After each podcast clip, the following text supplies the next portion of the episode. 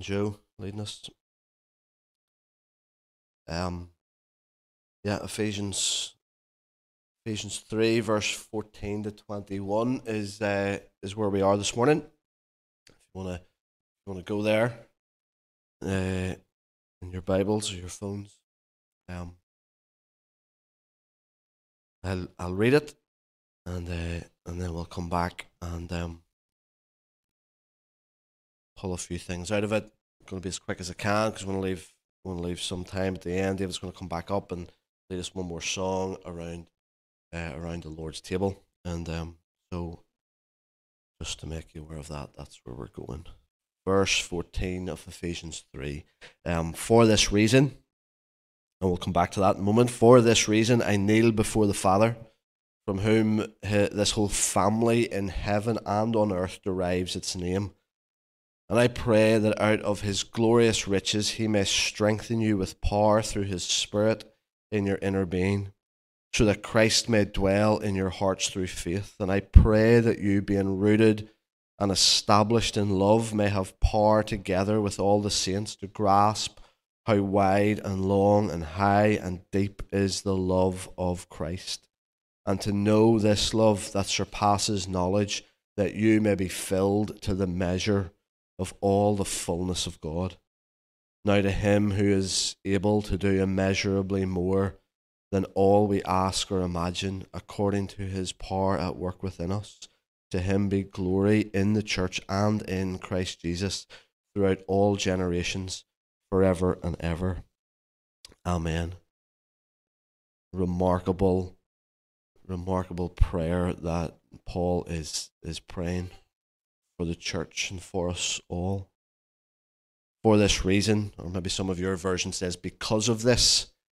And um and so I'm not again I'm not gonna go I'm not gonna go back and go over all the ground that we've covered. It feels like we've covered a lot of ground over the last number of weeks.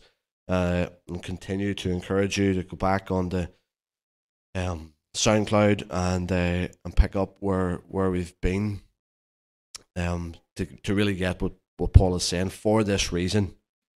Um, all that he's all that he's said up until this point, he is now saying because of all of that, I'm kneeling before the Father.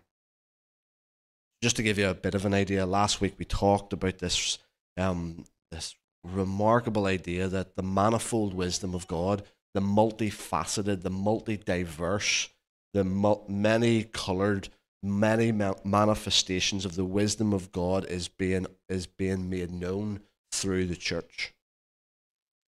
It was beautiful last week, and we continue to see stories of it again this week as as uh, as the church in Ukraine continues to worship, continues to bow the knee, continues uh, to, to to hold on to hope and courage in the middle of challenge, and it's through that, it's through that type of self sacrificing, other centered love, that the manifold wisdom of God is on display.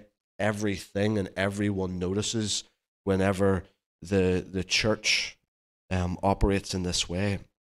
And Paul is Paul is he's saying because of this this community, this community in which men, women, children from every race, color, social background, cultural background come together in worship of the one true God.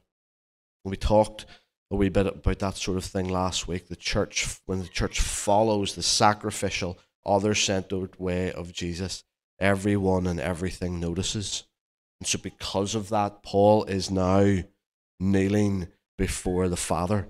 This prayer is uh, um, it's one. I think it's one of three prayers that one of three prayers that are clear from this letter. Paul in, in Ephesians one this beautiful prayer that he prays for the church here again in Ephesians 3, and then again towards the very end of the letter in Ephesians 6. Um, it's Eugene Peterson that says, Paul, This is Paul's churchiest letter. Paul's churchiest letter is articulated in the language of prayer.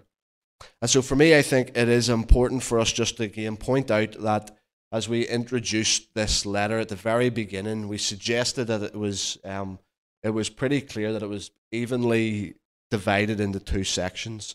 The first section was was uh, revealing to us the gospel story, the incredible story of how um, how walls have been broken down. The cross of Jesus has broken down the walls of hostility to make the two groups one. And um and and, and Paul, Paul begins to flesh that all out in the in the first three chapters. He reveals to us the the the gospel story essentially, and then the last three chapters are, I suppose, our our response, our instruction, the practical ways of living out the love of God. Um, and so it feels like that's pretty clear that that that structure of the letter. But here, this prayer feels like it's such a transitional center. It feels really important that we that we get this. And I don't know if I don't know I don't know what you, what your what your preference is. But I think for some of us, when it comes to approaching the Bible or approach the approach the, the the Christian life, we often want to start at instruction. We want to start at what is it that we need to do. We want to start with the practical. And I'm not saying that that's bad.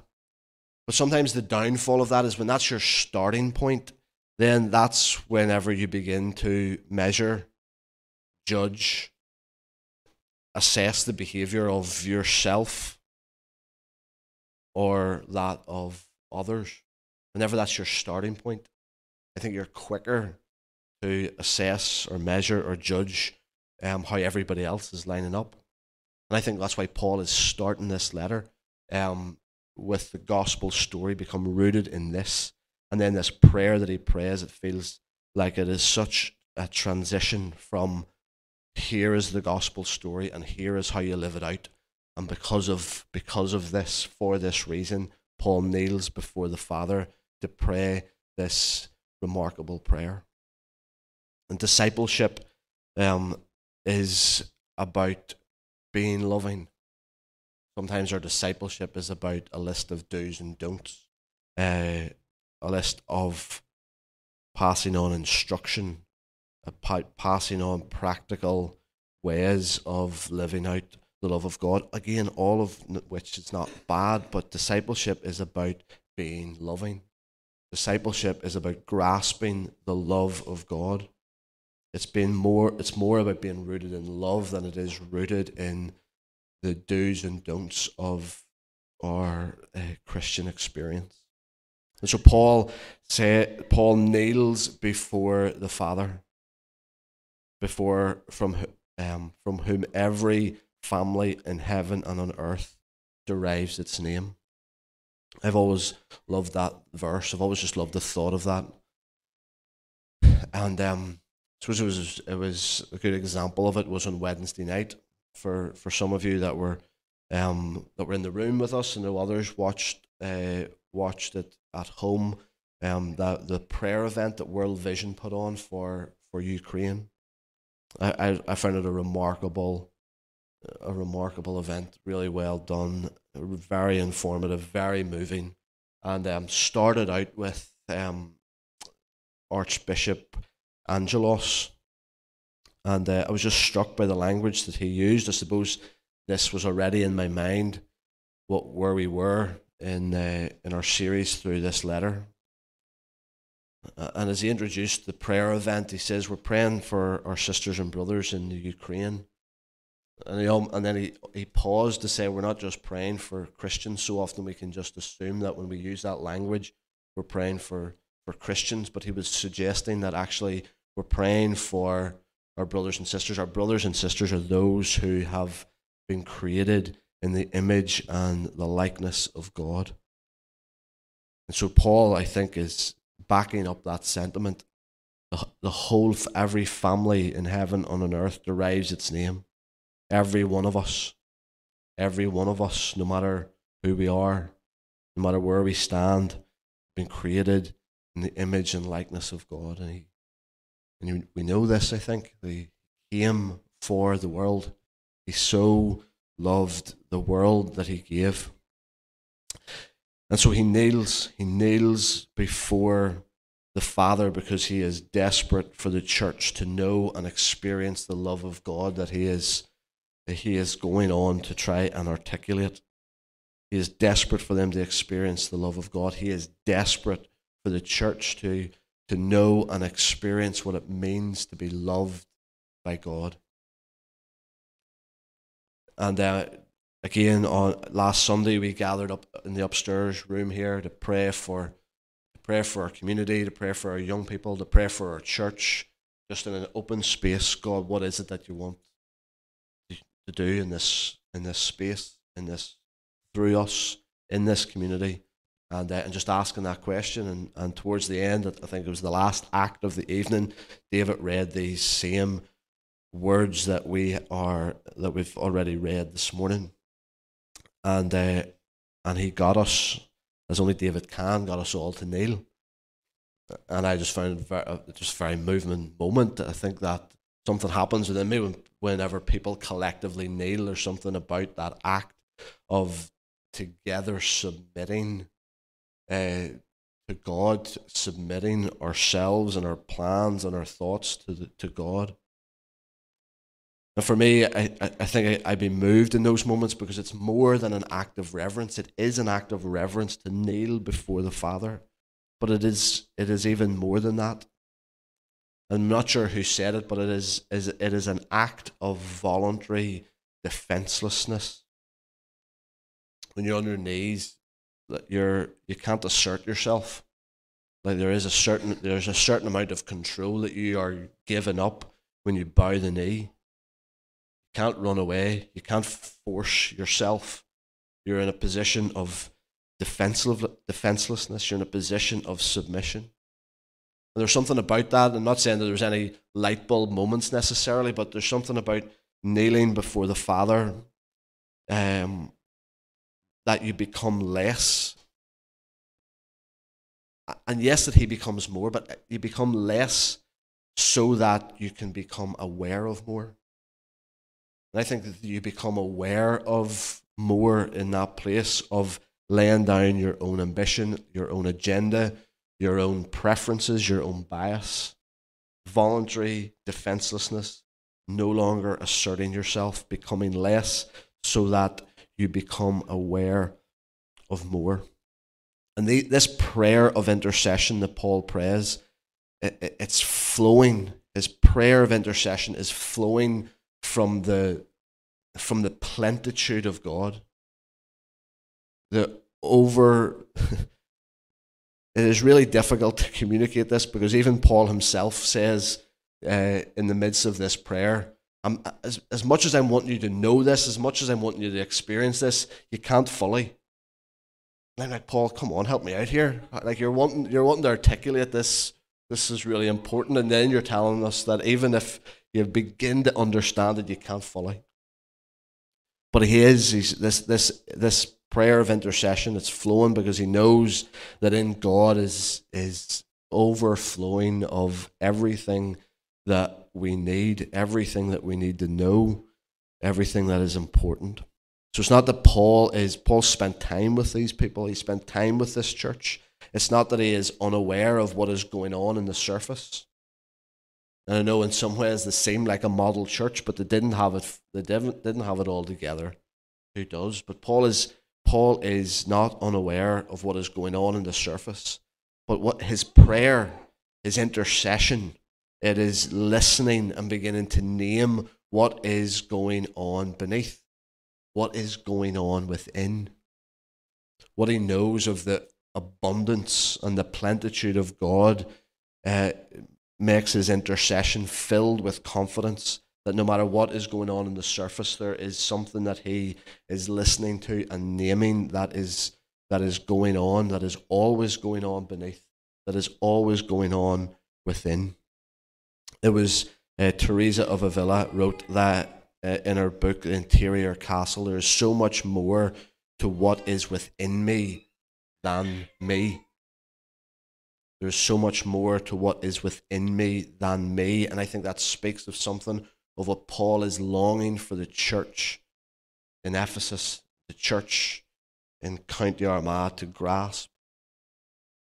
There's so much more within you than you realize. There's so much more within you than what is on going on or what is on the surface. And some of this language, I, I don't even know how to, to fill this out any more than just repeating what Paul is praying here. Out of his glorious riches. There it is, that, that idea of the, the, the, this prayer of intercession flowing from the abundance of God. Out of his glorious riches, he would strengthen you with power in your inner being so that, verse 17, so that Christ may dwell in your hearts through faith. And again, the start of this week, uh, um, popped up on my phone. David had been speaking in the States uh, in uh, Cedar Rapids about four years ago. And um, he quoted from 1 Corinthians 3, verse 16. And again, it's Paul. It's Paul writing to the church in Corinth. I said, come on, guys, you need to understand this. You need to grasp this. He says, don't you realize that all of you together are the temple of God and the Spirit of God lives in you? Don't you realize? Part of me would love to, to go around the room and, and eyeball every one of you and say, say that. Don't you realize? Don't you know that the you are the temple of God? Don't you know that the Spirit of God lives in you? That's, that's the truth. Sometimes we don't grasp it. Maybe sometimes we don't believe it.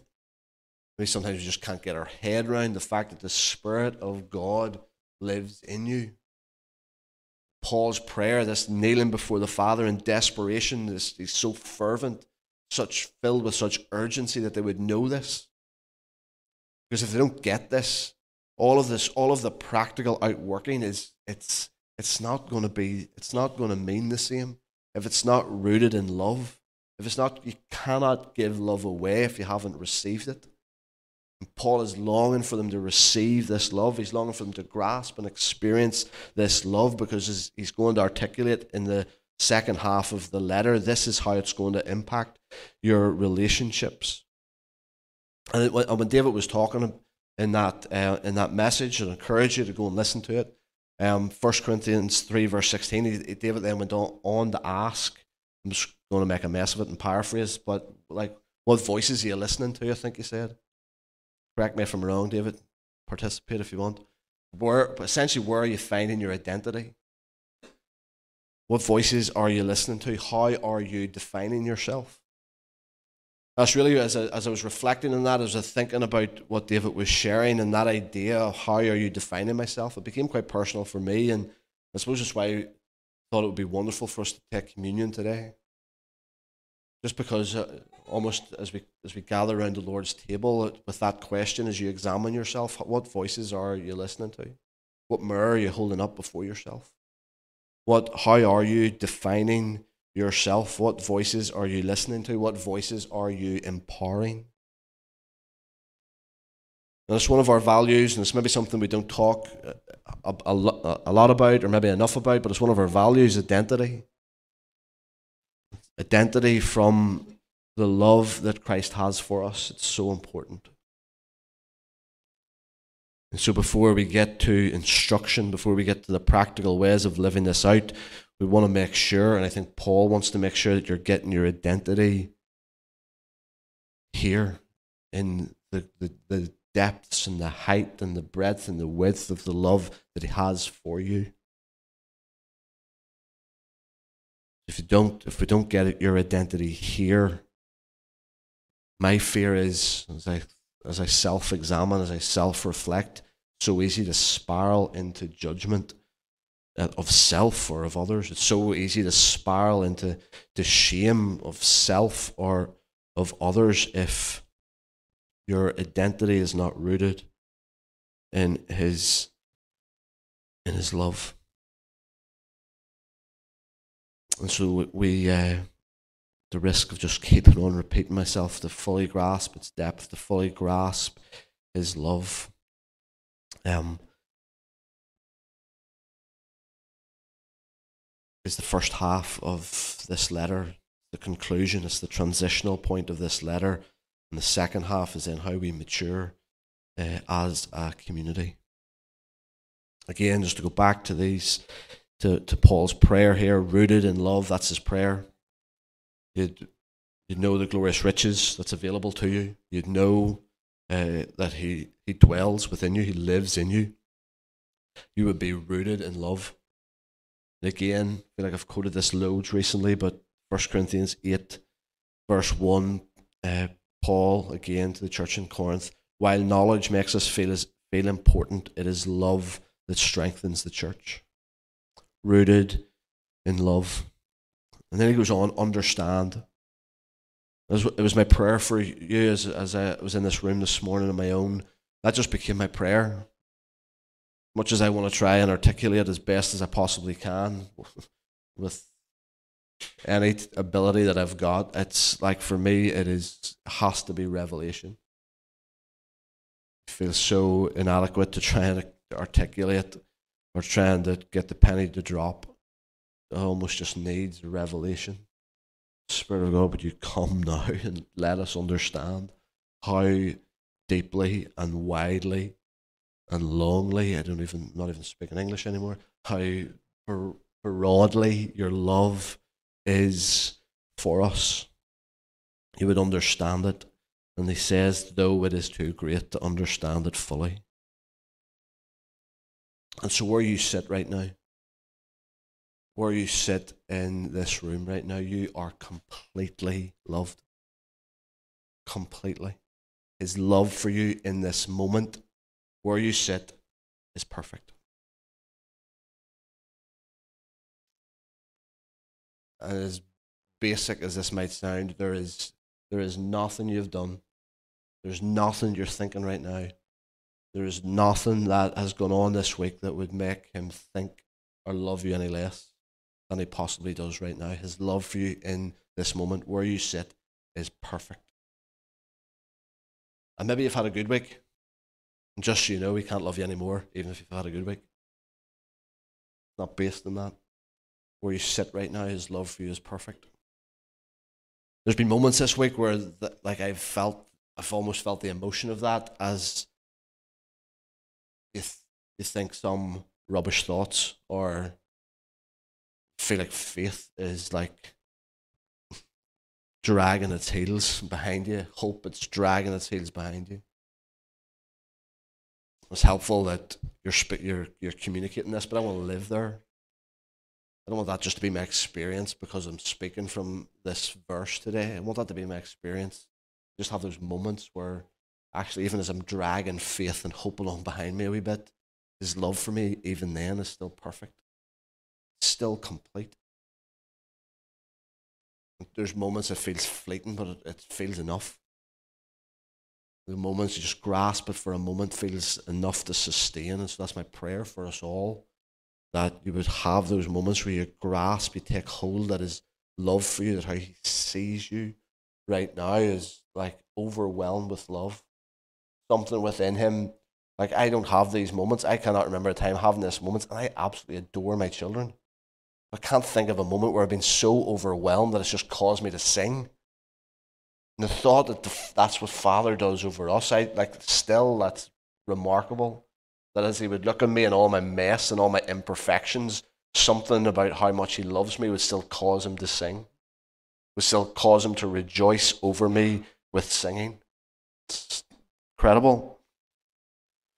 And so this is why Paul kneels. He's this is fervent. He's so it's so alive in him. It is such he's carrying such urgency that they would get this. Because if they can't get this, if they can't love, eh, the, the, the, you can't love if you haven't received it. And then he closes out this prayer with that you may be filled. As if all of that wasn't enough. It's all that you would be filled with all the fullness of God. And then verse 20 and 21. Glory to him. We don't have time, we don't have time, but we touched on this last week. Glory to him in the church and in Jesus. I suppose that was just a wee, a wee moment for me again this week as I was thinking about last week. We talked last week about the head and the body metaphor. And sometimes we there's misunderstanding, or sometimes we get ourselves into trouble when we sever the head and the body. Christ is the head, that the church is the body. We, we sever the head and the body, and we then dissect and, and argue and debate over the body and the, and the head separately. But you can't have one without the other.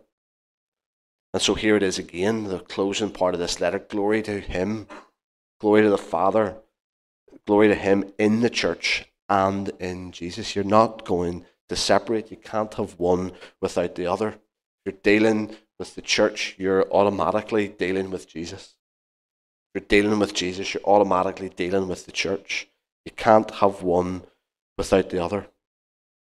And that's why when it comes to verse 21, um, or verse 20, going back on myself, sorry, him, to him who is able to do more, immeasurably more than we can ask or imagine. And oftentimes, I don't know about you, maybe it's just my experience, maybe it's just what I do. Sometimes that's the only part of that verse that we quote. We're wanting the we wanting to believe for that. Pull it out and and we'll say that he's able to do more than we could ever ask or imagine. But again, the importance is you can't have can't have that without the church. And it says at the end of that little line, according to his power that is at work within us.